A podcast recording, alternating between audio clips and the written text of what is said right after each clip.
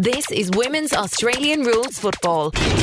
From Stage 4 Lockdown City, otherwise known as Melbourne, Australia, this is the Women's Australian Rules Football Podcast on Wednesday, August 5th, 2020. I'm Peter Holden. Thanks for your company. And just like last week, this podcast is not airing on RSN Carnival this week due to their coverage of the Magic Millions. We'll be back on digital radio in Melbourne next Wednesday, 12th of August at 6 p.m. Australian Eastern Standard Time. But like this week and every other week, the podcast is available by going to Google Podcasts, Apple Podcasts, SoundCloud, Spotify, Deezer, the iHeartRadio website and app, and at WARFradio.com. Coming up on this week's show, we'll be chatting with recently retired AFLW footballer Talia Radan. But first, the latest women's footy news. We begin with a bit of unsurprising news. That is, AFL Victoria has officially canned the VFLW exhibition match series for 2020. They were to be played in lieu of a normal VFLW season due to the coronavirus, but with Melbourne going into stage four lockdown, it became mission impossible. And that certainly will have an effect on mature age recruits, those over 18, trying to get one of the limited spots that will be available in October's draft. And it'll also have effect on those girls under the age of 18 who were taking part in the NAB League girls competition for a couple of rounds before the pandemic really hit Australia and their season was suspended. There was hopes that they'd be able to continue this season throughout late August and September, but again with stage 4 restrictions, the NAB League girls season has been officially called off for 2020. And now to the AFL women's competition where the trade period has kicked off and we're giving you the latest information as of lunchtime on Wednesday, the 5th of August. We won't go through what the exact pick swaps were. We'll cover that off in next week's episode, but we'll give you an idea of the player movement, who has gone where as of lunchtime on Wednesday. Of course, one of the biggest moves early on was for Carlton footballer Sarah Hosking. She was part of their leadership group. She has now moved on to Richmond. Hey Tigers fans, it's Sarah Hosking here. I'm so excited to be joining the girls for 2021 and beyond. I'm loving my new colours in yellow and black. I look forward to meeting you all soon and hopefully you're staying safe and well during these COVID times. A number of experienced footballers will be joining Sarah Hosking at the Tigers for the 2021 campaign. That includes Melbourne's Harriet Cordner. Hey Tigers fans, Harriet Cordner here. Absolutely stoked to be pulling on the yellow and black in season 2021. Can't wait to get to work in pre season, but in the meantime, I hope everyone's at home, staying safe and well, and we'll see you soon. Up the Tigers. Also, Collingwood pair Sarah Dargan and Sarah Darcy have moved from the Pies to the Tigers. Hey Tigers fans, it's Sarah Darcy here. Um, super excited to pull on the yellow and black. Can't wait to get down to Punt Road and get stuck into it. Hey Tigers fans, it's Sarah Dargan here. I can't wait to put on the yellow and black jumper next year. I'm looking forward to heading down to Punt Road and getting into it. I hope you're all safe. Go Tigers! As of recording, the Tigers had traded away one player. That was Grace Campbell, who finished fifth in their club best and fairest for the 2020 season. She has moved on to North Melbourne. Meanwhile, the North Melbourne Tasmanian Kangaroos have lost one player. Abby Green has gone from the Roos across the Magpies. Hey Magpie fans, Abby Green here. Just wanted to say I'm stoked to be a part of the club for the 2021 season. Looking forward to meeting you all and cannot wait to put on the black and white Guernsey. Cheers. The Pies also managed to pick up a speedster in Alicia Newman. Of course, Alicia originally from Melbourne. Hey Magpies fans, it's Alicia Newman here. Super excited to be on board for the 2021 season and beyond. Can't wait to meet you all and put on the black and white jersey. Hope everybody's staying safe and well. The Saints have added another exciting youngster and former Hawthorn VFLW footballer to their list. Carlton footballer Jade Van Dyke has crossed from the Blues to the Saints. Hey Saints fans, it's Jade Van Dyke here. I'm super excited to be a part of the St Kilda Football Club and I'm really looking forward to meeting all the girls and I just can't wait to get started. But until then, stay safe, stay happy, stay healthy and bring on 2021. Let's own it. Meanwhile, the Saints have lost Jess Sedunary, who's returned home to South Australia and will be playing with the Crows in 2021. Finally, Irishwoman Aisling McCarthy has moved from the Western Bulldogs to the West Coast Eagles. Hey Eagles fans, Ash McCarthy here, all the way from Tipperary in Ireland. I'm so excited to be joining the club next year and I can't wait to play in front of the Blue and Gold Army. I'm really looking forward to heading to Perth for pre season and joining all my new teammates. See you all soon.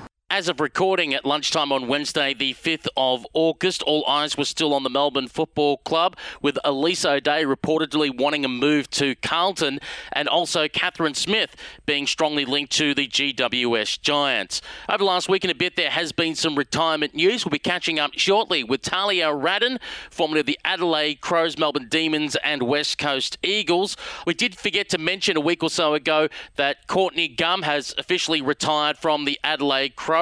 She originally retired from the GWS Giants, which we did an interview with her last year about. She answered the call to play one season with the Crows in 2020, but has now officially hung up the boots. And Sophie Lee has retired. Of course, she began her footy career in 2018 with Carlton, crossed over to the Crows in 2019, which was part of that premiership team.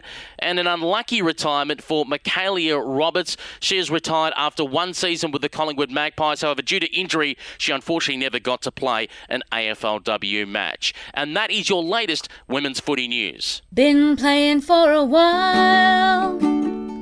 Sweet kicks. Cause footy makes you smile. Sweet kicks football. If you're getting ready for the trials, gotta go the extra mile. Sweet kicks football. Not always hearing that sweet sound when you kick the ball? Need to develop your footwork or explosive speed? Want to take the next step in your footy career? Then you need Sweet Kicks. More info on our Facebook page or go to our website sweetkicksfootballacademy.com.au. Gotta go the extra mile. Sweet kicks football.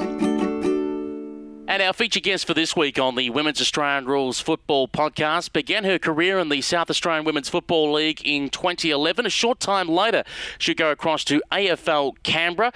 While in the ACT, she would have the honour of captaining the New South Wales ACT squad in 2016. She'd be drafted to the Adelaide Crows later that year, playing their inaugural premiership in 2017. Two years later, move on to Melbourne, play at Hawthorn and the VFLW, and then jump across to the West Coast Eagles in Perth. That's some frequent flyer miles, and it's great to have on the line the recently retired AFLW footballer, Talia Radan. Talia, how are you? I'm great, thanks, Peter. How are you? Not too bad at all. I do need to ask the question Have you actually taken a look at your frequent flyer miles? Uh, well, they're not of much use at the moment, but um, the Virgin Australia ones are looking quite uh, healthy. So hopefully, we'll get a chance to be able to travel around in the future soon. But yeah, look, it's been a it's been a journey across the states. But um, the bonus of that is I've met some great people in football um, who have been influential at each state. So there are no complaints on my end for that. Before we jump into looking at your career, starting right back to when you went to school, um, has it hit you yet that I'm now retired? it's actually quite a tough decision to make. I mean, for those of us who have made this decision recently, football's been the driver and I guess the centerpiece of what we've done for so long. And once the AFLW came in, we've made life changes that have, I guess, accounted for that. Uh, so for myself, it's it is different. Um, I know it's the right time to do it, but that said, it, it definitely takes some transition and some um, acceptance, I guess, that, that the journey's over. Um, you know, there are opportunities to be involved off the field, but it certainly changes your uh, way of looking things, looking at things. And um, look, it hasn't hit me just yet, but I think it will when I watch the girls go out um, for round one. But um, that's just um, how the footy cycle evolves, isn't it? Let's rewind back to the early to mid 90s as you're going through your school years. Were you a sporty kid growing up? Yes, I was. I was. Uh, I was actually netballer, so um, that was that was, I guess, the only sport that we really had to pursue. Or in South Australia, especially, there wasn't really an established football league, particularly for the girls who were younger. So I was only able to play Oz kick, and then uh, moved into to netball. So I dedicated most of my sporting life to that, and worked my way up through uh, netball. And I actually um, I played state league and reserves between sort of the age of 16 to 18 um, in the South Australian uh, like netball SA league, and I sort of thought netball was probably what I'd like to pursue, but I did two ACLs um, in the space of about two years. So um, I think it was a, a, bit of a sign that perhaps football might be on the cards rather than netball. But look at, yeah, I was a sporty kid, and I guess myself and a lot of my teammates um, shared that common interest when we were kids growing up. So, in your early 20s, you're doing university in Adelaide. You reach the age of 22, 23. Then all of a sudden, the Green Acres Football Club comes onto your radar. Can you talk about the story about being led to Green Acres and playing in the SAWFL, as it was known then? Yeah, well, I actually played Gaelic football initially. So Michelle Reeves, um, one of the old stalwarts of women's football, was playing Gaelic with me at the time, and um, there was a couple of the girls that played out in the SAWFL, which it was known as um, back then, and I just loved football, and my whole family lives and breathes football. So um, it was a bit of a dream that perhaps I would be able to to play it um, as a teenager, and then in my early twenties. So I just met, I found my way out to Green Acres, and I was very lucky to have um, one of the best coaches that has graced South Australian soil over here in Narelle Smith. So um, she really took me under my wing in that first year or two, and she taught me a lot of the fundamentals and kicking techniques. And I guess I felt like I was probably a little bit ahead of the curve having someone with her football now um, influenced me so early. So uh, that's how that all unfolded. To you, what stood out about Rel Smith? Of course, not only from coaching at Greenacre, she would uh, go on to coach premierships at Morphettville Park. She would coach the SA State women's team, be involved as assistant coach at the Adelaide Crows. Anytime we mention the name Rel Smith, she's highly spoken of. She's an excellent game day coach. She's just got a real spirit and passion for the game. So she's she knows how to instill that um, into her playing group and really get us up and about and playing well. But most of all, I think, as I said, she has an incredible football nous and technical knowledge, um, not only for football craft but the game itself. So it was probably early days to have. Um, you know, football experts, particularly women in South Australia who really knew their stuff and um, again, I was just really lucky to have some really talented people around me um, so early on in the equation. Uh, I think the Vic girls particularly had access to that a lot earlier on, and it took South Australia a little while to catch up. So I was definitely in the right place at the right time. Can you talk us through some of those Green Acres footballers that you played alongside of? I believe uh, Danielle Goding was originally from Green Acres before obviously going to Morphettville Park. Brooke Copeland was at Green Acres. Uh, Kim Carter, and of course Michelle Reid, as you mentioned earlier. Yes, yes, definitely. Michelle Reid. Um, and then we came up against Courtney Cramey. Um, there were some great odd battles between Morphettville Park and Green Acres, and then uh, later West Adelaide, who came in. So um, those girls all um, were great footballers back in the day, and um, unfortunately for some of them, um, they were just that little bit too old to be able to have the opportunity to go into the AFLW. But um, you know, they're still around the South Australian footballing landscape now, and a lot of them have influential positions, you know, on and off the field in the SANFL. So, um, you know, it's really nice to be able to reconnect with a lot of those those players again. What were you like in your first year or two as a footballer at Green Acres? We're still years away from you uh, captaining New South Wales ACT and then moving into AFLW. How would you describe your first two years playing the game? Uh, I can distinctly remember the first time I got hit in the head, um, and it was terrifying. Um, coming from a non contact sport like netball, it was really, I remember it just shook my bones and um, it really took me, you know, a good game to settle myself after getting hit so hard. And um, I was always a taller player, so I was a little bit of a utility, and I used to just get thrown around um, wherever I sort of was needed. And I didn't really know that I was any good at it. I, I guess um, back then, actually, I wasn't the most fit of people going around. Um, I definitely am in better shape now than what I was back then, but um, I guess I always knew that I was okay at it. I had a decent kick and overhead mark and was always a bit taller. So, um, you know, I was a, a, I would say a utility type player and I uh, used to play half forward a little bit and kick a few more goals than what I do now. So, um, yeah, I was never a, a, running midfielder or anything like that, but um, utility was probably the best best description back then. In 2013, for further university studies in law, you moved to uh, Canberra and also a uh, government position would come up there for you. So you find yourself landing in a new city. Obviously, there's a number of football clubs you can choose from. So, what led you in the direction of the Belconnen Magpies? Um, well, it was none other than Elise O'Dea, who um, is, as we know, a very well known person in the AFL women's space. And she actually was a, a Belconnen, Magpie from the day that she was born, basically. And um, I got put in contact with her, and um, I headed out to Belconnen, and it was just so happened that Elise just then moved to Melbourne as I arrived.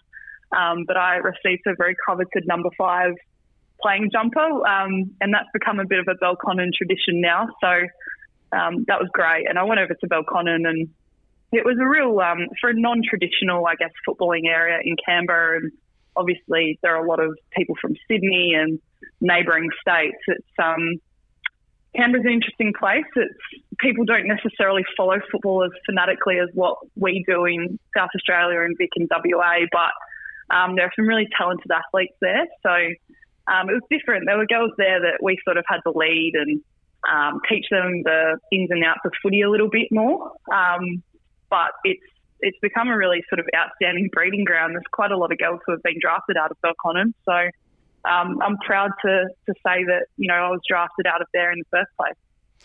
We'll talk about some of those names in a moment, but what is that presentation like when you're getting the number five from Elise Day? It's not a case of, oh, by the way, she represented ACT and she's won the last four club best and fairest. Good luck. no, well, it was, she was, at that stage, she was obviously known as one of the best female footballers in the country. So um, she was obviously moving down to Melbourne to, to pursue her football career and had some university options down there too. So um, I, I, knew I was in good hands when, when she was handing over the jumper, and um, I knew that I was in a good place, um, again, in a non traditional football area, uh, to be able to be at the best club in terms of development and support. Um, yeah, it was, it was very honouring uh, to get that from the league. Yeah, just trying to go off the top of my head, some of those gun players that uh, came out of Belconnen at, at that time. The helmet, Heather Anderson, was a yes was a Belconnen yes. player. Uh, Hannah Wallet was a Belconnen player. She, she of course played at uh, GWS.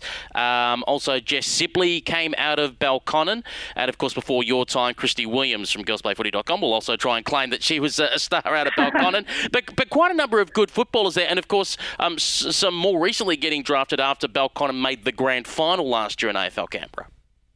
Yeah, absolutely. Well, Jodie Hicks was another who came yeah. um, out of Belconnen too, so I was happy to. Uh, she's now inherited my number five um, and Elise's number five, which was good fun. So Jodie's come out of there too, and Maggie Gorham um, was drafted out of there up to GWS last year too. She was a very early pick um, in the AFLW draft, so um, it's certainly a really outstanding club. And there's been some people who have just put in excellent football programs for the girls there, and um, I guess it's been far beyond and um, I guess early for the times in Canberra and the, the football programs that were there. They um, the other clubs probably hadn't quite caught up yet. Uh, so yeah, look, it's probably it's just a really nice thing when you see that girls are drafted out of that club. Um, I feel a real connection to it.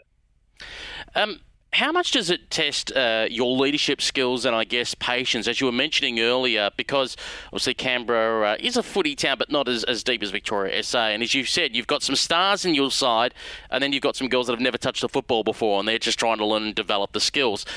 How does that test your patience as a leader? That okay, we've got one group, but this everyone's at so many different levels. Yeah, absolutely, and I think um, this has probably happened uh, quite a bit in women's football over the last 10 years now, and it's we're waiting for guess the standard to, to pick up to what it needs to be. But um, I think the girls there are often very athletic, and it can be difficult because, again, they don't necessarily have that passion or um, love for football or haven't grown up with it necessarily. So learning the the ins and outs of structures and um, game plays and setups that's the most difficult thing. Um, you can always teach and guide, I guess, intent and um, two-way running and all those sorts of fundamentals. But um, I guess having that really intricate knowledge of the game doesn't always come uh, second nature. I guess as we grow up in SA Vic WA, we just are so used to it being uh, part of our DNA. Um, so that it's the most difficult thing, I guess, is getting that real solid gameplay understanding. Um, there's a lot of very talented athletes in um, New South Wales and ACT, and you can see now there are more and more getting drafted um, as the Giants academies and the Swans academies have supported that. So um, it's certainly the most difficult thing. But if you have you know intent and um, girls who are willing to, to do the hard yards, it, it's not it's not too difficult at all. Before I talk about representative football, the coach of the AFL Canberra women's team was one Beck Goddard. what was it like being under Beck and getting to know Beck in the AFL Canberra space before that you wouldn't know that in a couple of years' time you'd be playing under her at the Adelaide Crows?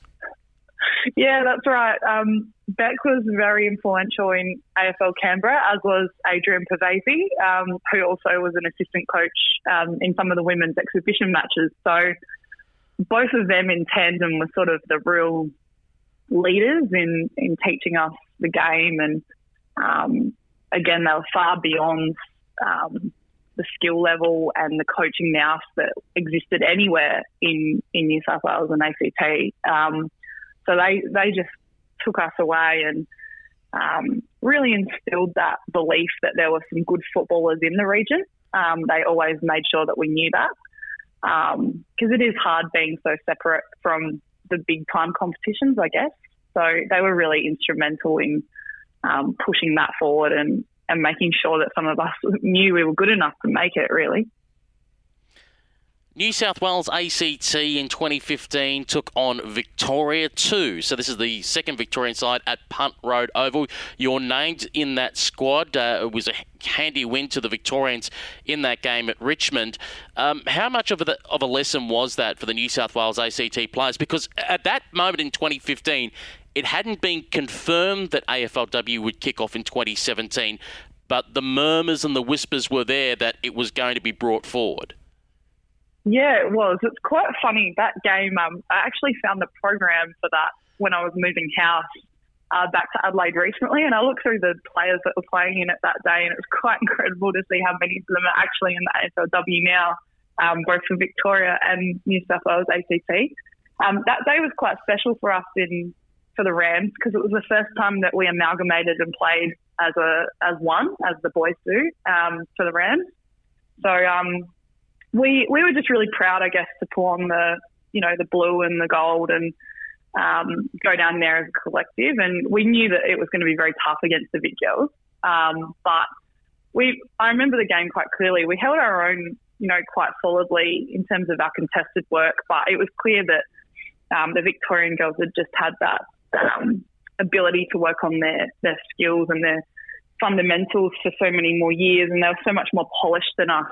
Um, so I think it was probably a really good, uh, not a wake up, but I think it was just uh, an example of where we knew we needed to get to over the next couple of years. And as you say, there were murmurs about the league um, potentially coming in. So I think again, there's always there was always the belief that quite a few of us were good enough to make it. We just needed to really be in the right support um, and have the right skill development to be able to really get the polish onto our game to be able to match it with those girls. Um, so, if anything, I think it really gave us some belief and it was just a great experience. I remember being just really proud to be there um, as the Rams for the first time. I should point out that uh, before we lead into your uh, representative honours in 2016, across your Belconnen career, you played more than uh, 50 games and you kicked more than 50 goals. Not bad for someone who's normally touted as a defender.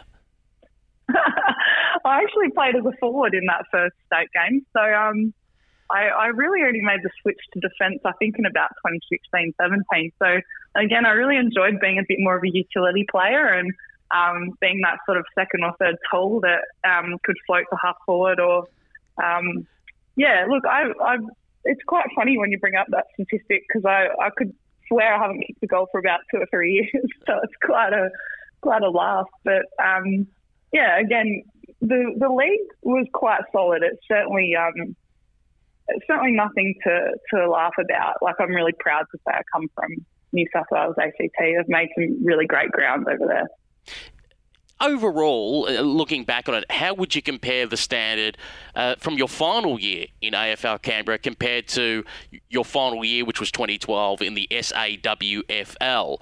Um, considering at the time when we were looking at state football, excluding Tasmania, which was probably the weakest state because it came along very late in the process, uh, it, it, was seeing uh, those two competitions weaker compared to Victoria, WA, and Queensland. Yeah, absolutely. But um, interestingly, I found the competition stronger over in New South Wales ACT. Um, and given that I was playing in AFL Canberra, it was absolutely on par with the SA League at the time, if not even stronger. Um, so it really showed the urgency, I guess, that South Australia needed to implement something um, to better support their female footballers. And it definitely, South Australia was behind the eight ball. Um, so I think those state competitions were a real driver and really important in pushing the agenda here in South Australia. And as you can see, the SANFL W now has come along in spades, and I think that that's really paid off. Um, I guess it was just unfortunate that it didn't happen earlier, but um, you know, back then it, it, the standard certainly wasn't what you would have hoped for. At representative level, you managed to, you and Kara Donnellan both have something in common you both managed to captain a representative side against your birth state. Kara Donnellan, captain WA against Victoria, the only time ever WA beat Victoria. You captain New South Wales ACT against your birth state of South Australia. Yeah, look, it's quite ridiculous, isn't it? I, it's the one jumper that I've never received is that SA State Guernsey. So, um, but look, I that was a, an interesting experience. Um, I think though, because I had lived in New South Wales ACT for a solid block of years, I'd been away from SA for quite a while, and I'd really developed relationships with the team and the staff over east. So um, coming back home, it was very strange, um, and particularly because I knew quite a lot of the girls and had a lot of respect for them. Um, but on the day, you know, we were we were there to win, and um, unfortunately, we just went down by about five or six points, I think, from what I can recall. Um, yeah, look, I'll take that. If uh, it's quite a good start. Um, it was it was probably something that I wouldn't have um, predicted in my younger years, but there you go. Do I also throw this stat at you? Technically, you're the first ever women's captain at the GWS Giants you, of course, led the Giant side against the Sydney Swans in the exhibition match in 2016 on the SCG. Which was great fun. That was that was a really really exciting day. Again, it was just really preempting um, what could happen, and we all knew that there were the rumblings of the AFLW, and it really just drove um, New South Wales and ACT to improve quickly to really match it with the other states um, that was such an exciting day to play on the SCG. It's such a beautiful ground, and you look around at the stands, and it's just this really historic looking ground. And I remember there being photos of the first sort of women's game that had been played on there, and it was just a really historic moment. Um, you know, hopefully the Swans will get a side in sooner rather than later, but um, it was very special to play on the SCG. Of course, in that game, you would captain uh, some of the best players from New South Wales, the ACT, and even an American in your side, in Katie Klatt of Sacramento. What was the most special occasion for you before AFLW? Is it leading a side out in the SCG, or is it leading a side out in Adelaide Oval? Oh, absolutely Adelaide Oval. Um, and again, just representing the Rams. Um, we've done a lot of hard work in, in New South Wales and ACT, and um, the Giants and Swans Academy had really picked up their game, and um, we had some incredible coaches there supporting us. So um, to be able to come over and travel over as a group, and it really um, was a precursor for you know our AFLW travel and how you come in the day before and you stay in the hotel and you you play your game, do your recovery, jump on the plane, and go home again. So it was sort of a real um, audition, I guess, of how things would probably run in the future. So it was very, it was very humbling to be able to be selected to be a captain of that side, and that's an absolute highlight for me.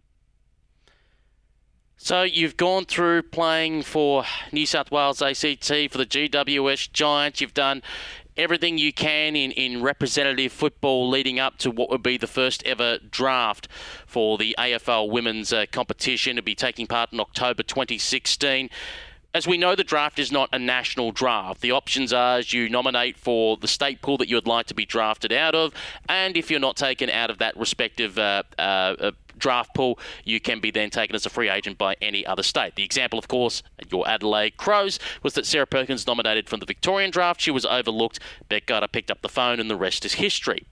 So for you, you've been playing in Canberra at that stage. You've been involved in the New South Wales ACT system. So by theory, it would seem that oh, okay, Talia will nominate for the GWS Giants in the New South Wales pool.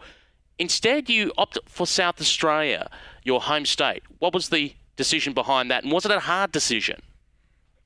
Yeah, it was very, very difficult. Um, I obviously had the opportunity to go um, quite early to GWS, and there was talk that I'd be an earlier signing even. So um, that was very difficult because I felt um, that I was almost letting down the girls a little bit that um, I'd played with for um, you know two, three, four years, and it was tough. Um, but David Noble and Phil Harper had sort of kept tabs on the South Australians that were elsewhere. Um, and when they were building the Adelaide squad, I did get a call or two, and um, obviously it was a really tough decision. But um, in the end, being able to go home and play for the team that I'd been a lifelong member of, it was a bit of a no-brainer when I sat down and thought about it, and it was just so exciting. It was the first time I'd been able to come home uh, since I'd moved away for uni and work, and um, like my family were just over the moon. So, um, look, in the end, I think the the home ties one out. But um, yeah, absolutely, it was very tough at the time to make that call. It's interesting to say uh, how the staff of the Adelaide Crows kept tabs on where all the South Australians outside of SA were and trying to bring them in, because that seemed to be very opposite to what was happening over in WA, who we said um, had just beaten Victoria in a state game. They were seen as super strong, Fremantle were going to be the WA side, and instead, as we found, about uh, a dozen or so um, um, WA players all ended up being scattered throughout the country, including, of course, you got Chelsea Randall. Yes, lucky for us. Um, yeah, look, you're right. It was a slightly different tactic. I think given um, South Australia was still not quite at the same level as, um, you know, Western Australia, and obviously Victoria had been so strong for such a long period of time. Um, so I think it was a really clever way um, that David Noble and Phil Harper built the depth of the list. And um, Jenna McCormick was another example. She was actually a Queensland player at the time um, who was um, who came home and played for Adelaide instead of um, going to Brisbane. So they really did their work and knew who was around. So by the time we all came together, we had quite a solid solid role playing group. And then we were very lucky to obviously get Chelsea Randall, who, in my opinion, is one of the best players to have ever played the game. So, um, you know, that list build um, had a lot of work behind it. And Caitlin Brady and Narelle Smith were both really fundamental to that too. Um, they did a lot of work behind the scenes in sort of that year leading up to the first AFLW draft. Let's talk about that draft day because, unlike the Victorians, for example, who have a competitive draft pool, so no club can really make a guarantee to a Victorian player of, "Hey, we're taking you uh, this and when." Uh, for the other states, because you've got because there's exclusive focus on the Adelaide Crows on the SA draft pool, they know straight away who they're taking, and it's not being interfered with. Did they call you the night or so before to say, you can go in there, you can relax, you can be calm. We're taking you. It's just a matter of what number we take you, or were you still kept in the dark until your name was called out? Luckily, I wasn't kept in the dark. Um, I knew that I was going to be selected by Adelaide. Um, but that said, until your name is actually read out, um, it's very, very nerve wracking. You sort of think, oh, you know, what if they make a mistake, or what if what if something else has happened? And um, it wasn't until my name was actually called out that I could relax. I remember it just being the most ecstatic moment of my life, I think. Um, and particularly because I hadn't told a lot of people that, that I was coming home to Adelaide. So, um, yeah, it was very, very exciting. But Adelaide certainly did a lot of work in the lead up um, to make sure I was comfortable, and they accommodated quite a few of us to be able to come home, and all girls, for example, who shifted over from interstate. So um, they did some great work there in making sure we were all ready to to um, be good to go at the start of November for, for that inaugural preseason. So you're taken by the club that you grew up following as a child. I promise not to mention the 93 preliminary final in detail anyway. Um, when does the moment hit you, whether it's your name called out in the draft, whether it's walking through the doors, or being presented the jumper for the first time, that the club that you followed as a child growing up, you're about to represent them? Yeah, it's a rare thing, isn't it? I mean, the boys don't really get that very often, and um, it's something that I really don't take for granted. It's just such a meaningful thing for myself and everyone around me.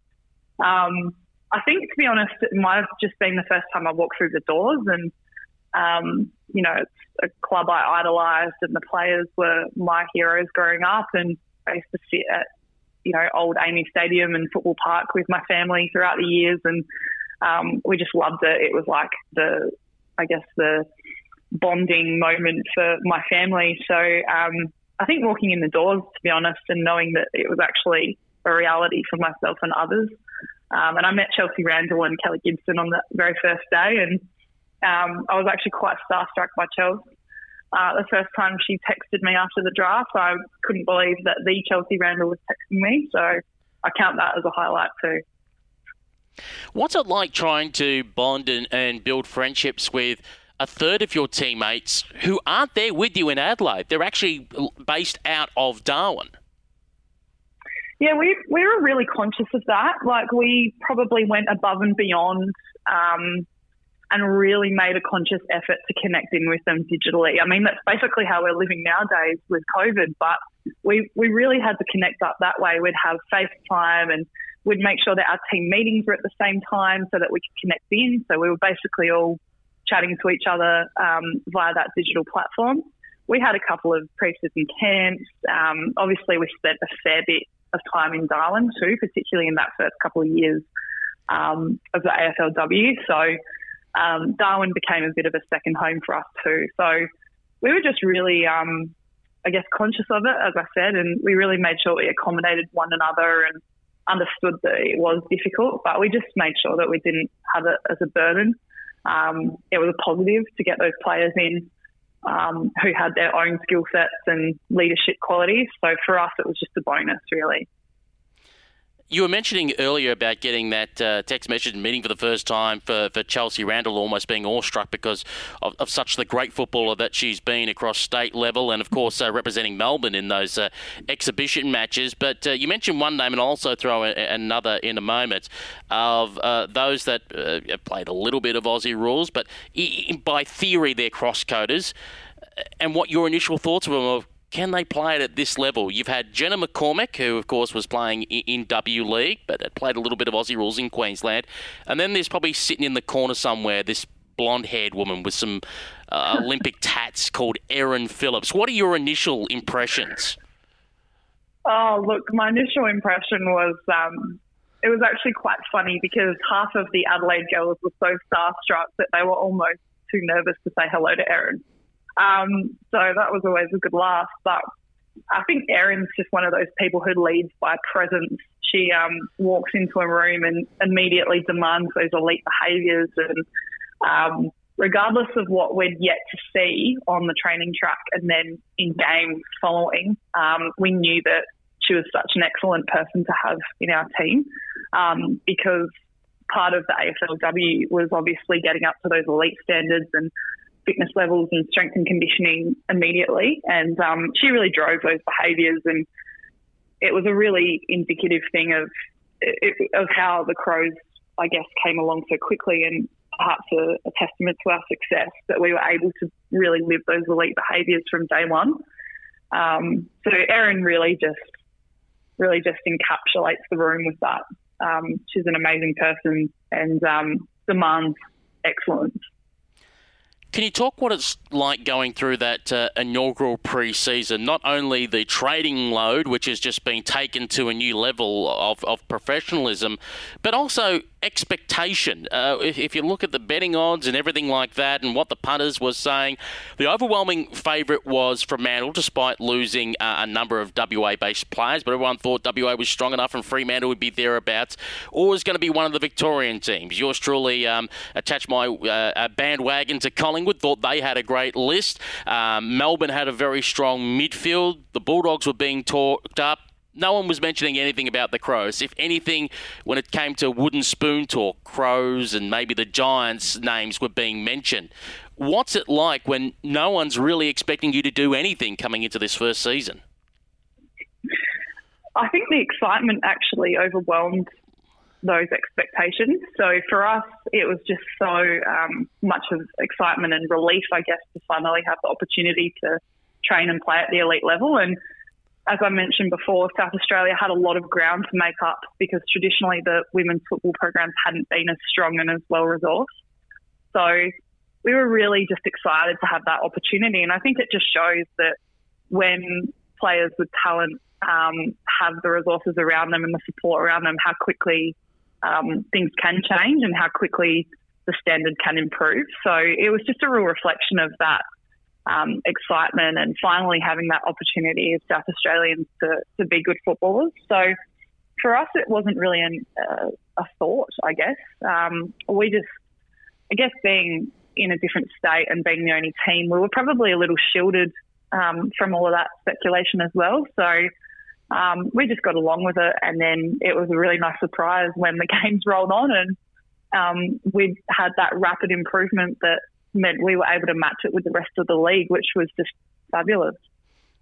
Of course, you'd end up having a pre-season game against uh, Fremantle up in Darwin to try and warm up for the season in very uh, humid conditions, a couple of weeks out from the start of the season. And as we chatted to Courtney Cramey um, the other week, leading into the first game at Thebarton Oval, not only do you have nerves already of this is your first ever AFLW game, you, like every other AFLW player, is sitting at home, you turn on Channel 7, you see Carlton and Collingwood at Princes Park, and you see it's a lockout 25,000 people. Courtney mentioned the other week, that's it. Couldn't sleep that night, the sleep was ruined, the nerves were there. What's going through your mind that you know you've gone from playing at grounds in front of two men and a dog to now, uh oh, we could be coming to Thebarton Oval tomorrow, and it is going to be jammed packed. Same with Courtney, really. I remember being a bit emotional. Um, I actually watched it with a few of my Crows teammates, um, and we were just absolutely so excited for those Carlton and Collingwood girls. Um, and the roar when the first bounce um, went up, and, and we were actually just sitting there and we looked at each other almost in shock and um, just basically said, This is going to be unbelievable tomorrow um, when we go out to Thebarton. So, and it, and it was, that's exactly what it was. Um, again, like it probably for us and for us in the women's football community, it wasn't a surprise, but it certainly was to others in the media and, and people who'd never paid any attention or understood that women do play football at a high level. So, um, much like Courtney, we um, we sat there in shock, but just supreme happiness for those girls that were playing out that first game at, at um, I think it's Icon Stadium now. So here it is, match day. Socks on, shorts on, jumpers on, do a warm up back in the rooms, and then you run down the race for the first time does it hit you straight away as you run out of the race of wow here's the crowd here's the occasion or you're just so focused on going through your drill warming up before the first bounce that it maybe even takes a little while to notice of oh my god this is it this is the moment yeah it, we did actually and we were conscious of the fact that it was a special moment um, so to have the the time to take that in and I think running out and hearing the Crow song for a lot of us was just so exciting. It was like the beginning of the big time. Um, something that was really distinct was the crowd noise because none of us had played in front of that before. So um, there are a couple of early moments where I think, you know, my teammates had tackled someone that was holding the ball and you heard that collective roar of ball Um, and it was just amazing because, again, we'd never had that before. Um, so, yeah, look, I can remember that moment very distinctly. So it won't be going away anytime soon. You get the chockies in the first game, you get to sing the song in the huddle. Is that a special moment for you? Because it's rarely talked about the first time you actually get to sing the song. Yeah, I think um, that when you can look at each other in the eye and you sing the song as teammates, um, it is definitely one of the best parts of football. Um, and I've actually got a photo uh, from that day and that very moment where we sang the song for the first time as Adelaide. Um, and it was just incredible. We went into the rooms and sung it again about two or three times behind closed doors just because we were so excited. Um, so I'm not sure that that made it to TV, but I think the song was sung about four times. So the one on TV was um, the precursor to the, the later singing. So after that game, uh, it's well known that Tex Walker, I think it was, made the quote at the time saying, oh, remember it was Tex Walker or Paddy Dangerfield? One of them made the quote that, oh, Adelaide's going to go on and win the flag. And a few went, well, I think it was Paddy. Paddy, there we are. It was Paddy, wasn't it? And everyone said, Paddy, yeah. everyone, everyone said, oh, come on, mate, calm down. It's the first game. They just beat GWS. Hold your horses here. But then you bounce back the next week and beat the Bulldogs over at Whitten Oval and beat them comprehensively. All of a sudden, a few people are, wow, what's going on here? When is that moment? Because remember, it's a very short season that all of a sudden you as a group get the belief of, hey, we're a shot at this. Yeah, I actually rank that game as being equal to the grand final win, um, purely for that belief. And it was very exciting. We played at Whitten Oval on a Friday night, and I think it was the first sort of game that was on Channel 7 Friday night. Um, you know, we all had our spray tans and hair done because it was Friday night footy. Like the boys, the boys get their hair cut before the big Friday night games. Um, but yeah, look, I remember again being um, really proud of the group because um, we'd gone up there and shown that we can match it with the Vic teams, and um, a lot of those girls had been girls that we'd been aspiring to be like for a long time. So um, that made it even more special that um, we were able to go out there and just play really well as a team, I think, and really counteract the pressure that the Bulldogs put on in the first quarter. I think they had quite a lot of inside 50s from what I can remember being a defender out there at the time, but we were able to just repel those and calm our nerves a little bit and get on with playing the game as it went on of course, the belief would start to build uh, the following week. You would beat Carlton. Um, and, and as things rolled along, um, you had a couple of close losses. You, you lost against the Brisbane Lions at, at, a packed house at Norwood. That was the time when both you were undefeated going into that game. And, of course, a close loss up against, um, up against Melbourne in Darwin. But it would be enough on percentage to get that spot in the grand final. What's it like during this bizarre week for the first ever AFLW Grand Final. Unlike the men's prior to coronavirus, where it's guaranteed it's the MCG, it's the last Saturday in September, everyone knows when and where it's going to be. Where we have the scenario of, yeah, it might be on a Saturday, we're not quite sure, and I think the Gabba might be in or out. It could be at Adelaide. No, we're going to play it at Metricon. What's that week of uncertainty like? Uh, we we were just firstly, we were so excited to make it, but um, I think we said at the time that we were happy to play on a median strip if that meant that we got to go out and run out in the grand final. Um, we knew it would be in Queensland, so we were just preparing. Um, the club suggested we went up early anyway, so we ended up going up about two days earlier than what we would have normally, and we actually spent um, an extra couple of nights on the Gold Coast as a team and um, it was actually great because we were able to just sort of get away from um, everything that was going on in Adelaide and the talk about it, and we really just knuckled down and um, spent some really good quality time with ourselves. We had a few sing-alongs. Um, one of our trainers brought a guitar along, so we uh, probably similar to COVID life or hub life now, to be honest. But um, we just said, you know, wherever it is, anywhere, anytime, we've got to play and get it done. So um, we had a little bit of an air of confidence, I think, leading into that game. I think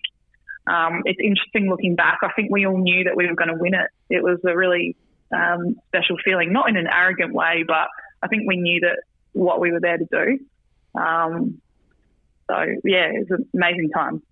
Before we talk about the grand final specifically, as you mentioned, going up two days early in a men's football competition that's easy. You're full time footballers. We'll go up whenever we go up. But in the women's space, you're all part timers. How hard is that to organise the time off work at short notice of, oh, hey, by the way, we've got to go up and uh, play this grand final? Um, I, I, do recall um, for the 2020 season when the finals were adjusted at the last moment, overhearing a comment from a Brisbane Lions player in one of their Instagram videos saying, I've used up all my sick leave. So it's not exactly easy for some players to get leave. What's that hassle like trying to organise that work life around the changing football environment? Oh, it was tough. It was especially tough, I think, probably in the first year or two of AFLW because it was still so new and employers maybe weren't quite adjusted to what the demands were.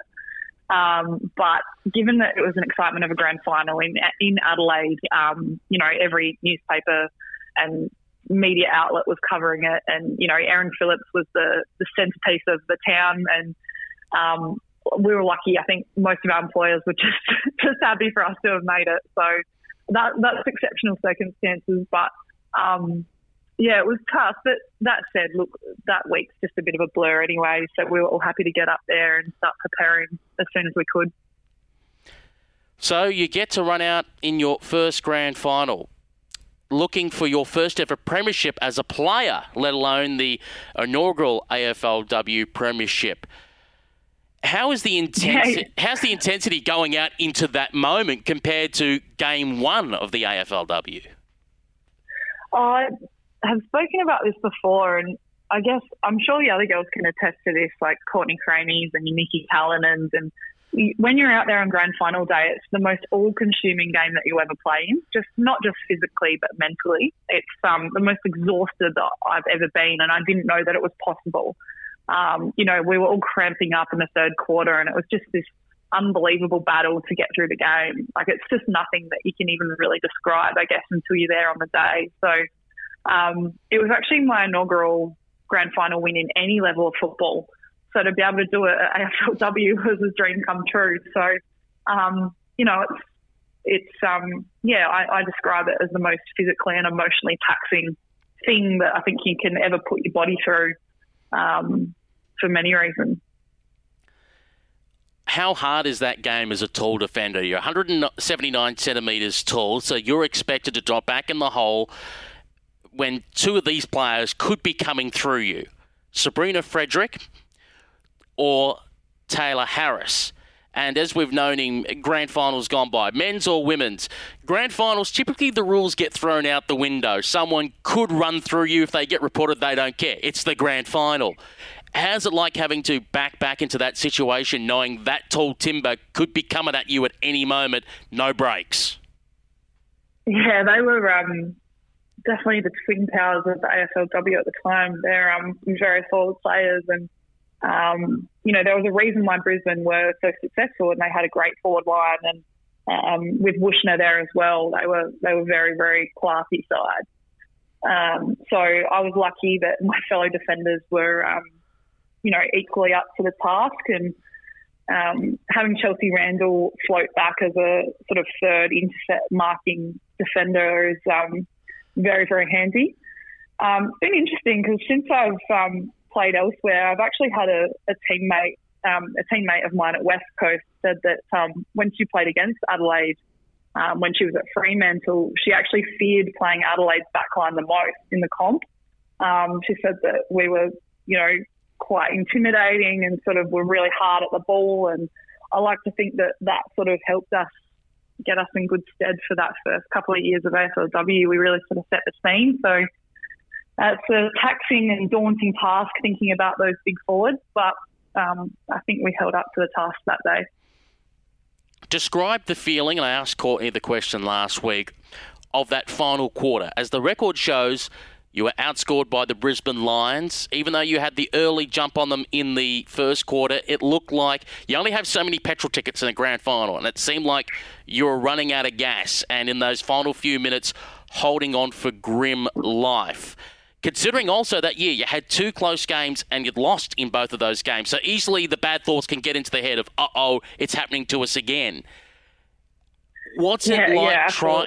Yeah, what's it like trying to hold on? oh, just exhausting. It was just a case of getting the ball forward at all costs, and um, you know, you throw your body just into positions that you wouldn't normally, you know, to try and stop the ball, try and smother the ball. Um, you know, we'd lost Heather Anderson to injury quite early in the game too, so we were down a rotation in defence, um, which was quite tough too. So we were we were running out of legs. Um, Brisbane were coming hard and fast. So um, look, the I guess in the siren when it was a bit of relief um, as well as being an ecstasy. So um, yeah, again, it was probably just one of those situations where we were just hoping that the siren hurried up and blew, but um, very mentally exhausting, that's for sure. I want to ask you about two moments and if you recall them clearly, including your emotions at the time. One, when the final siren goes, and two, when the medal is put around your neck. The siren, um, I was lucky there was a photographer that caught my expression when the final siren went within the first couple of seconds. And I think it's just, just elation, really. Um, unbelievable. No words will ever do that justice. Um, and it's a highlight not just for football, but for life, I think, in general. It's, you know, you put so much sacrifice and changes in your life and you follow this dream that is footy. And as women's players, we haven't always had those pathways there for us. So it's just a real satisfying moment that I look back on now and I almost pinch myself that that even happened. But I can even I can remember the distinct moment that it happened, and I guess the view that I had as the siren went. It's really quite amazing how it imprints yourself and it imprints itself in your brain.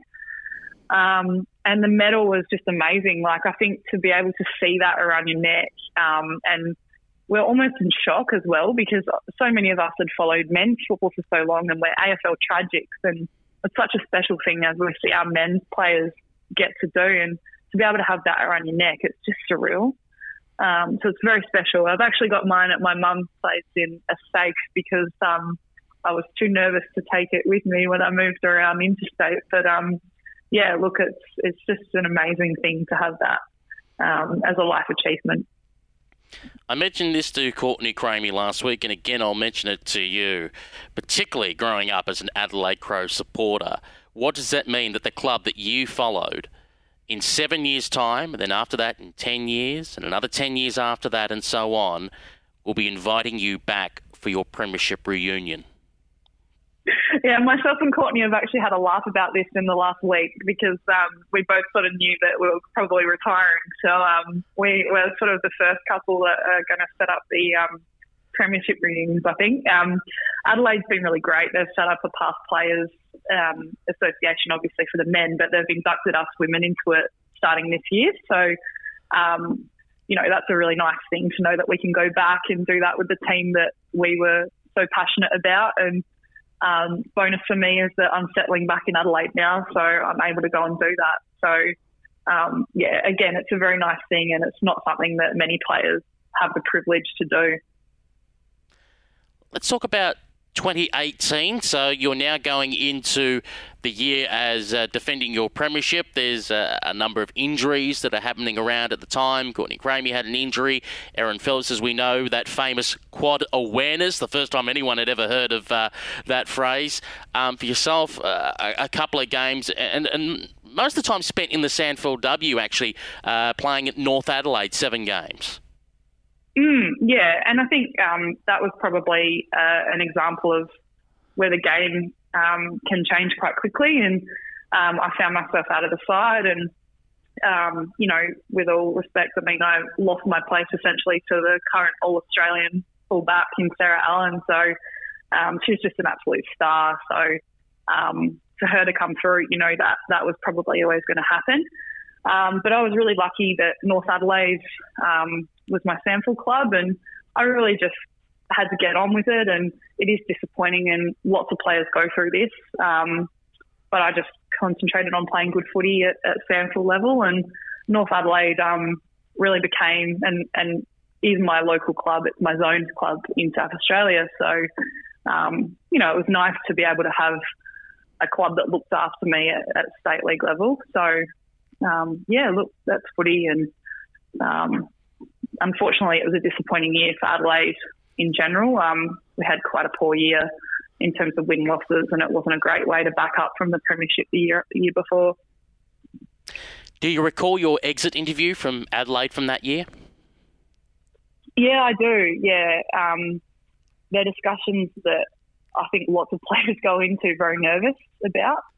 Um, and I guess like one thing that never wavered was my strong love for the club.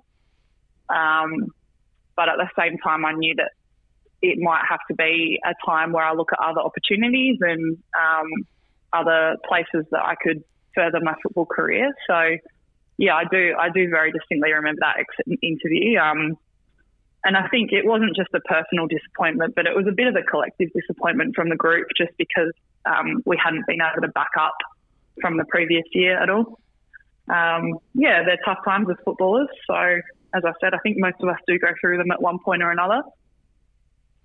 Looking ahead to 2019 and the Melbourne Football Club, was it your decision, first of all, to say, look, I'm going to Victoria and it's just a matter of what club is going to pick me up? Or was it Melbourne reaching out to you to begin with? Yeah, um, Melbourne had got in touch with me quite early after being dropped from the Crows side and were aware that I wasn't in the senior team and sort of said, look, is this something that might be of possibility for you? Um, so I just sort of put off talks until the end of the season with Adelaide. And um, Melbourne was also looking like a really good career opportunity for me at the time. There were some jobs that had come up that were um, a, a, level up from what I'd been able to do in Adelaide. So it was a good decision for me um, in football, but also off the field. Uh, so it's further career opportunities and um, also having the opportunity to join Melbourne, where there were some players there that um, you know, were really highly rated and highly touted players in the competition. Um, it was a real big draw card um, to be able to go and play some football and have a further challenge, really. Um, you know, knowing that you're going to a club with Daisy Pearce and Elise O'Dea and Karen Paxman, it's a, it's a very humbling thing. So um, it was very tough to leave Adelaide, um, even though it wasn't my choice in the end. But um, you know, sometimes these calls sort of have to be made, and, and football is a business. So um, that's how I ended up getting traded to Melbourne. At that moment in time, it seemed like a logical decision because uh, the Irishwoman, Laura Corrigan Duryea, uh, had left Melbourne, and it seemed like you were probably going to take her spot as a tall defender in Melbourne's backline. That seemed to be tick the box, and Melbourne would continue where they were, where they always seemed to be about third, just knocking on the door of making that grand final. And hopefully, you know, 2019 was going to be a year they would make the next step. And then a few things kind of went awry, uh, including one where uh, Daisy ended up being pregnant, so she had to sit out the season. So that was one midfielder down. For yourself, a shoulder injury. Hmm.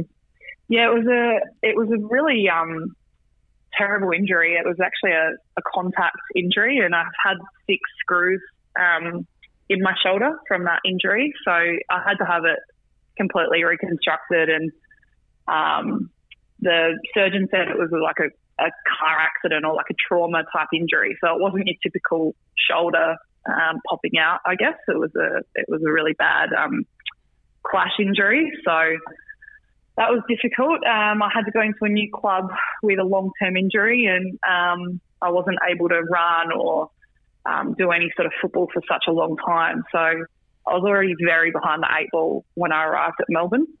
Um, so as you can imagine, going into a pre-season and trying to to put up um, some good footy, and I wasn't able to do any sort of match simulation or anything like that. So um, yeah, it was a tough, tough induction to a move. I guess um, it wasn't ideal. Um, but again, you know, I had other career opportunities that were taking off, and it was it was sort of good in other aspects of my life. So um, yeah, it's not the ideal way to go into a new club obviously you weren't able to get out there on the ground. So, uh, for your mental sake, uh, what were Melbourne trying to do to keep you involved behind the scenes?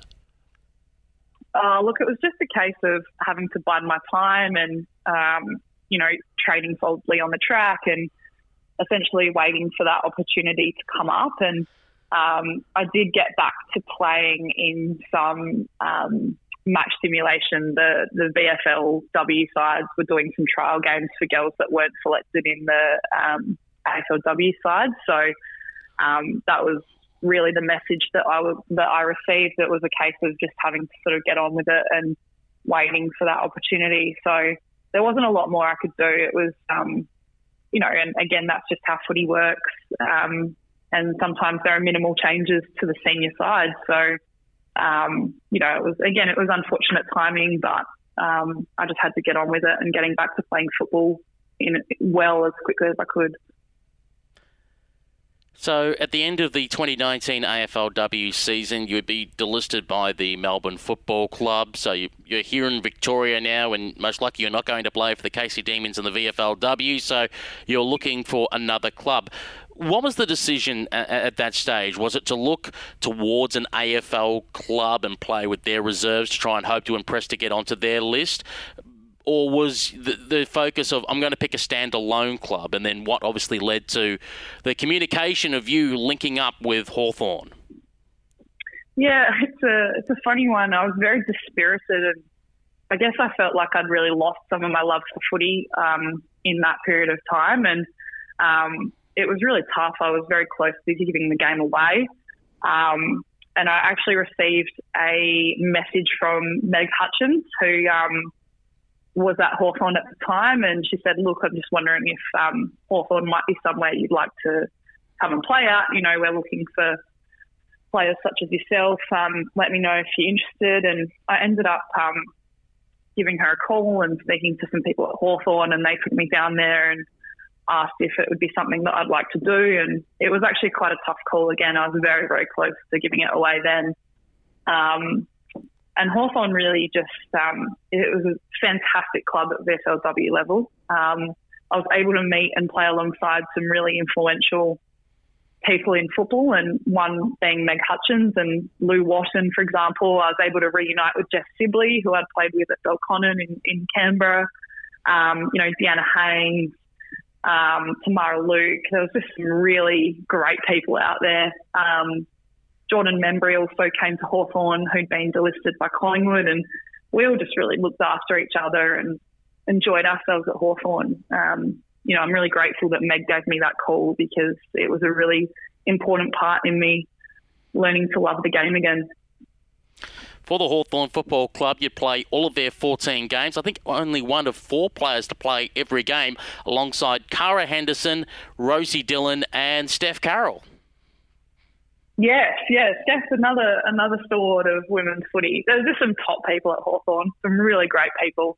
Um, you know, I, I, I loved my year there. I mean, we obviously didn't quite um, emulate the success that Hawthorn had had the previous year at the SLW when they won the flag, but um, the enjoyment and the the growth amongst the group was really evident. I mean, I think six of us actually got drafted last year, so um, you know, I can't speak highly enough of Hawthorn's program. Um, they did a great job with us there, and I loved playing out the whole season.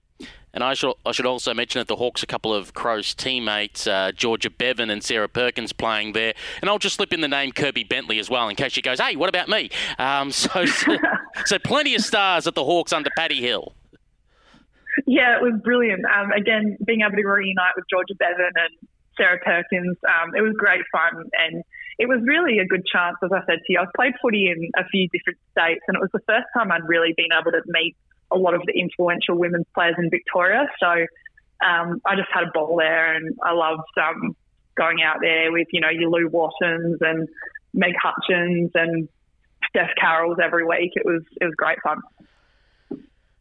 So the West Coast Eagles take you in the draft in 2019 that's a big jump from Melbourne to Perth. How did the phone call come from the Eagles to say, how would you like to move to the other side of the country? Uh, I actually got a call. Um, I was about to board a flight to New Zealand, and uh, my manager actually rang me and said, um, "You won't believe what call I've just had." And I said, "Oh, what?" You know, and um, he said, "Oh, West Coast," and I'm just about dropped off off the seat. Um, and my initial thought was no way. Like there is no way I'm relocating. There's no way I'm going um, too far. You know, I've done enough. Nah, no way. Um, but I sort of had a I had a week in New Zealand actually, and I sort of thought about it, and um, I was so impressed from all the discussions I had from West Coast early on. They were really, really outstanding people. Um, and it really just it, it, started making more sense to me that maybe this was something I could go over and do. Um, obviously, they were building a club from scratch, and part of it was, um, you know, it's difficult when other clubs essentially have had four years head start um, to get things right. And, and West Coast were just doing such a great job off the field at building a great culture. And they sort of asked me if that would be something I'd be willing to do to come over and help um, set up the club. And, um, you know, that, and, and it was something that just played on my mind for a little while. And every time I had discussions with them, um, I had the opposite of what you call a red flag. I actually was more impressed every time I um, heard more, or I flew over to Perth and um, met Emma Swanson and Dana Hooker and had some preliminary chats and met some people around the club. And um, yeah, it was very evident that it was something that I thought I'd like to do to finish off my career. Um, and being able to be in an inaugural side and have a positive impact on some of those young kids was really appealing. So, yeah, look, it came out of nowhere, but I'm glad it did. What's it like coming into that side with a different mindset? As in, when you were going to the Adelaide Crows, who knows what the future holds? You never know. We maybe could win the flag in 2017 to 2018. We're defending the premiership to 2019 when you were going to Melbourne. Of oh, we're almost there. We're almost there to West Coast, where, to be honest, you're not aiming for the flag in year one because it's now a 14 team competition. You're, you're trying to build the base for something down the road. Yeah, absolutely. It's a different mindset, and you know that you're going over there for different goals. Um, and part of the reasons, I guess, that Adam Selwood and Luke Dwyer and uh, they really wanted me to come over and help instill resilience, I guess, amongst some of the girls and um, particularly on game day, you know, the reality was there were going to be some losses in there and um, being able to hold our heads high and really get on with things in the back line. Um, you know, if a succession of quick goals are scored against us. So um, I sort of knew like it was going to be a different tender and you go over there and um, it was really just an opportunity um, to go over and help set up the culture of the club and I guess use some of the experience that I'd gathered amongst my time at AFL level and also at state level uh, to build a really good culture so that the girls can go ahead and become successful down the track. What are your recollections of the Eagles' first victory in the AFLW? It's a real highlight of my career. It was um, it was a tough game, and Bulldogs obviously um, are going through a little bit of a rebuild themselves. So we knew that we were in with a really good chance that day. Um, and it was just a real happy moment. Each time we scored the goal, it was a little bit more belief that we were going to get over the line. Um, we just held on in the end. It became a very close game, actually. Um, and look, it was great reward for the club. Um, there's some brilliant people over there, some players that are going to be stars of the competition down the track. Um, and it was a really special moment for WA footy and for the, the West Coast Eagles as a club to um, finally get that win. You know, we were lucky that we did it before the season got canned. So, um, huge highlight for me. Absolutely loved it. What's it like as you're nearing the end of that season for, for clubs that look like they weren't going to make the finals, for players that are thinking about retirement? Those thoughts start to come to mind with a couple of rounds to go, thinking, well, maybe I should tell the coach now to see if I can get penciled in for the final game to get the one last hurrah. This season has all of a sudden come to a grinding halt and having to go into finals. Then, of course, finals got called off after week one. What's going through your mind at that stage of should I go on to get the farewell game in 2021? Should I hang up now? What, what's what's going through your mind in these crazy, unprecedented times? Mm, yeah, well, given it's unprecedented, I suspect that it's probably um, put retirement in players' minds that perhaps hadn't thought about it previously. Um, I guess with COVID, we didn't have any certainties that the season would roll on as it was stated to for 2021, and there was a lot of, um, you know, we, we were just trying to all make sure that we were healthy, let alone think about the future. So um, it was very disruptive. And for the girls at the end of that that season, I mean, I feel really feel for the girls who didn't get the opportunity to play finals, who'd earned it. That's really tough. Um, but it certainly does um, change up your thinking a little bit. I think that the COVID situation has probably meant that quite a lot of us have had to look at some career options and um, you know, some girls are stranded in states of Australia and um, you know, it's probably, it's certainly for myself, it's meant that I've had time to look at some other opportunities and interests outside of playing football. So um, it probably sped up my decision, um, and I suspect it may have with others too before your decision, you end up returning to Adelaide, where you're currently now playing in the SANFL Women's Competition with North Adelaide, who's chugging along nicely at the top of the ladder as you go into finals under the esteemed Chrissy Steen. Um, what what sort of decision to return to Adelaide, where obviously you were based out of Perth, you had careers options going in Melbourne? Um, what saw you want to come home? Was it just a case of wanting to be around family at these uncertain times? Yeah, it was. Um, being around family and friends and people that I'm closest to, everyone was sort of back in Adelaide, so it was a real driver for me to come home. And um, you know, Adelaide was probably where I was always going to settle anyway um, down the track. Um, you know, we, we obviously didn't know what was happening with the football season, so it was just a bit of a no-brainer to come home. Um, and look, there's been opportunities that have come up in career and one of the great uh, things that's happened is then I've been able to resume playing with North Adelaide in the SANFL W, and I've really been loving that experience. And um, you know, being back in the SANFL's already been opening some doors for me for post career options and some off field roles. So um, yeah, look, the driver, I think family and friends and support networks are always a big thing in life. Um, living away from home, as I have for a long period of time, um, it gets a little bit taxing and um, you know, I've lived away and it's been a brilliant experience, but I guess at the end of the day, it doesn't beat home. Do you recall the moment that finally settled in your head of, yep, it's time to retire from the AFLW? And who was the first person you contacted to say, it's time? Um, yeah, I actually um, I had a discussion with Adam Selwood, uh, and you know I've been having those discussions for a while, and um, it was my most likely call for quite a what period of time. Um, so it was pretty tough. Um, I actually just texted my mum and sister in a group um, message because I just couldn't actually say it out loud because it was I was actually quite upset in, in a good way. Um, I was just sort of happy tears that, that it had all come to an end. So I actually texted them because um, I couldn't quite get the energy to ring them and tell them over the phone. Um, you know, it's a, it's a good, it's a really good ending. Like I feel happy, um, but it is, it's almost like you're in a bit of shock. It's like the thing that you've driven you for so long um, is gone. But I guess that's why as well, it's good to now challenge myself in other areas. Um, yeah, it's a very unusual feeling, and it's something that I'm sure that the others go through too particularly for yourself, I mean, you're still a very young 32, um, and, and, one would suggest you'd have more years to come.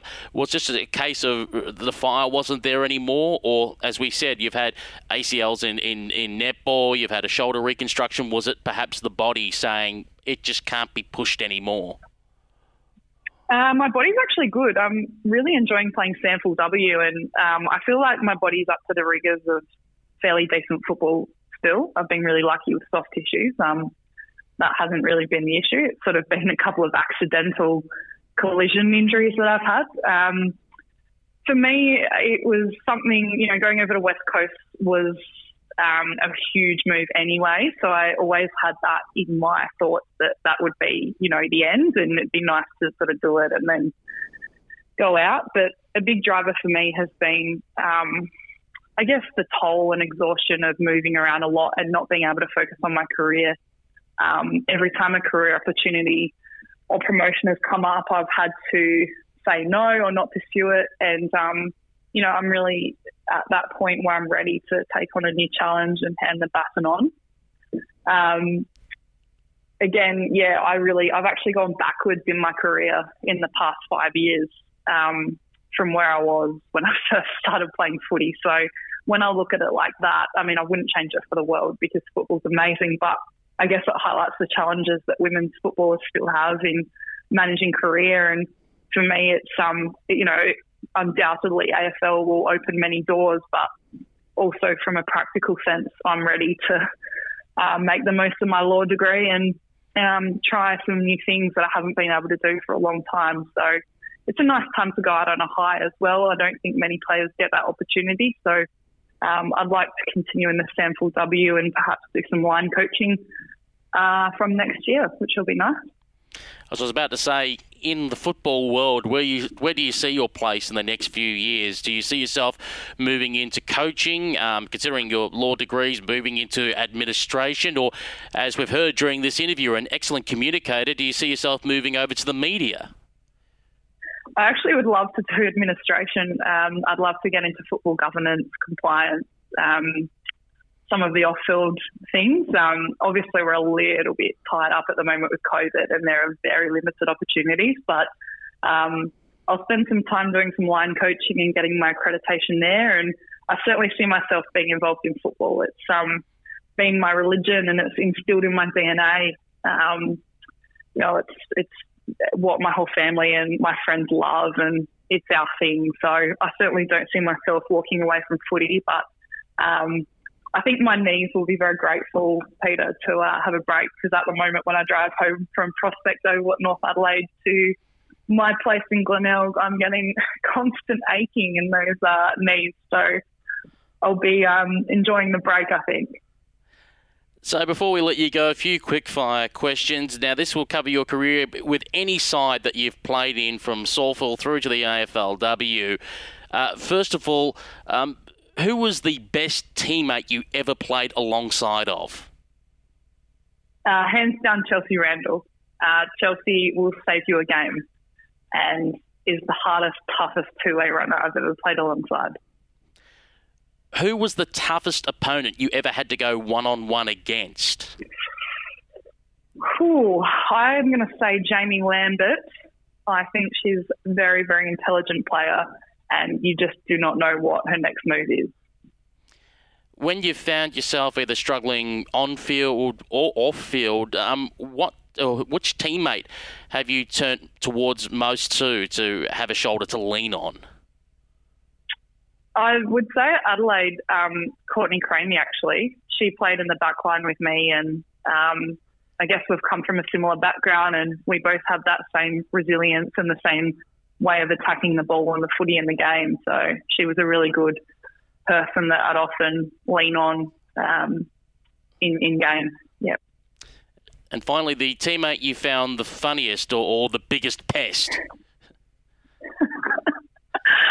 Can I say Rachel Killian? She's um she's actually my best mate, and um, she was my locker buddy for two years at Adelaide Crows, and um, one of my favourite people in the whole world, but the biggest pest because she's hopeless, um, and you know couldn't even find her socks to put on, let alone her shorts to play. But um, love the girl, so um, yeah, I'll call her the biggest pest. I think she'll like that one.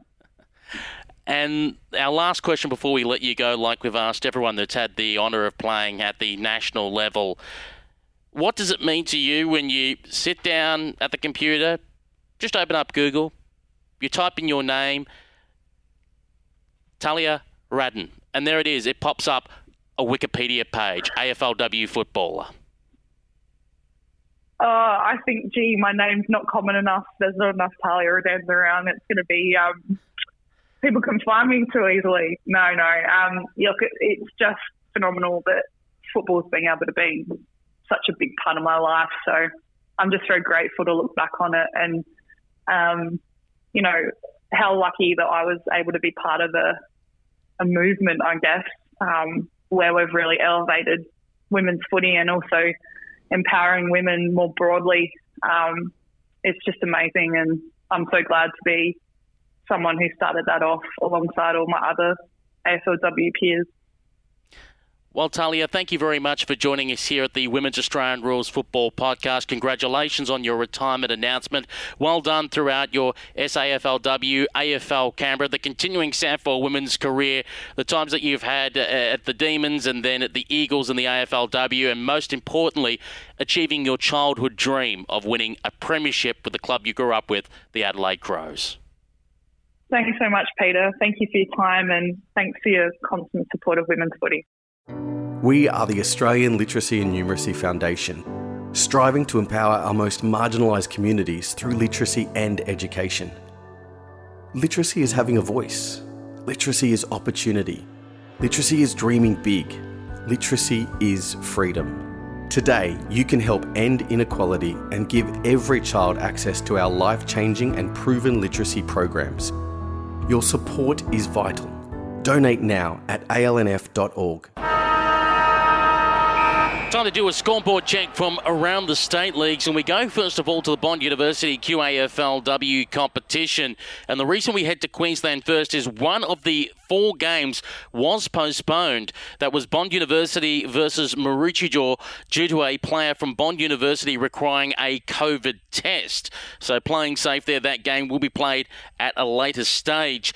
In the remaining three matches for what was round seven, Coolangatta Tweed 6 7 43 defeated Wilston Grange 3 3 21. Aspley 2 straight 12 went down to Yeronga South Brisbane 14 4 88.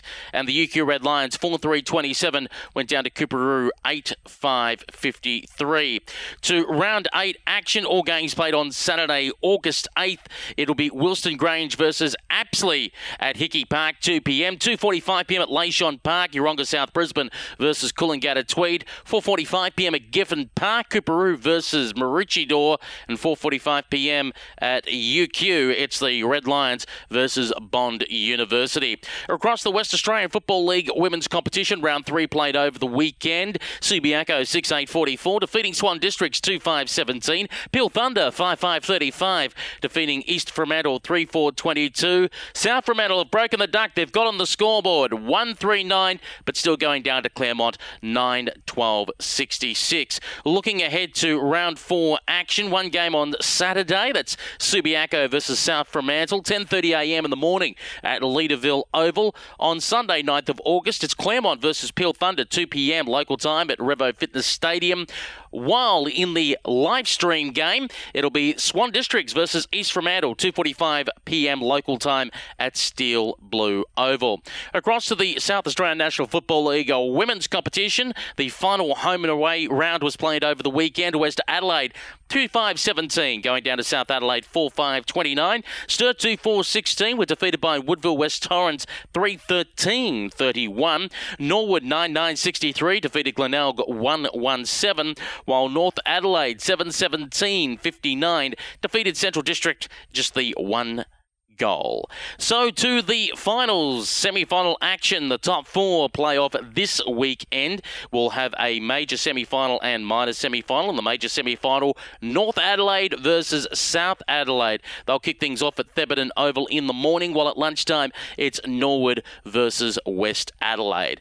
To the Tasmanian State League Women's Competition, two games played over the weekend for round three. Tigers one straight six, going down to Glenorchy 13-13-91 Um, and North Launceston just the two behind against Clarence 9 12 66. Launceston having the bye.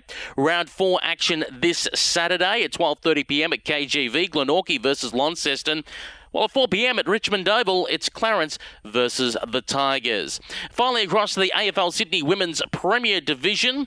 And we had round three action over the weekend. UNSW Eastern Suburbs Bulldogs 8 6 54, defeating Pennant Hill Demons 4 6 30. Sydney University 3 11 29, defeating UTS Bats 3 3 21. Manly Warringah Wolves 8 7 55, defeating the Inner West Magpies 4 1 25. Southern Power 1 3 9 in a scrappy affair over North Shore Bombers, just the two behind. And Macquarie University 1 1 7, going down to the East Coast Eagles 7 7 10 52 to round four action in Sydney for this weekend, Saturday the 8th of August. All games on the Saturday. We kick the dew off the grass 11:30 a.m. at Mike Kenny Oval. Pennant Hills Demons versus Southern Power. 2:45 p.m. at Picken Oval. Inner West Magpies versus Macquarie University. 4:20 p.m. at Gore Hill Oval. North Shore Bombers versus the UTS Bats. 4:20 p.m. at Weldon Oval. Manly Warringah versus UNSW Eastern Suburbs. And 4:50 p.m. at Cambridge Cambridge Oval, East Coast Eagles versus Sydney Uni. And that's the scoreboard for the state leagues across Australia. And that concludes the Women's Australian Rules Football podcast for yet another week. We'll be returning to our regular home and regular time next Wednesday, the 12th of August. We'll air first at 6 p.m. Australian Eastern Standard Time when we return to RSN Carnival Digital Radio Melbourne, also via the RSN Racing and Sport app and rsn.net.au. And then on Wednesday evenings, the podcast will be available via Google Podcasts, Apple Podcasts, SoundCloud, Spotify, Deezer, the iHeartRadio website and app, and at WARFradio.com. Don't forget, you can find us on social media Facebook, Instagram, Twitter. Just put a slash at the end and WARF Radio. You can find us there for all our latest information.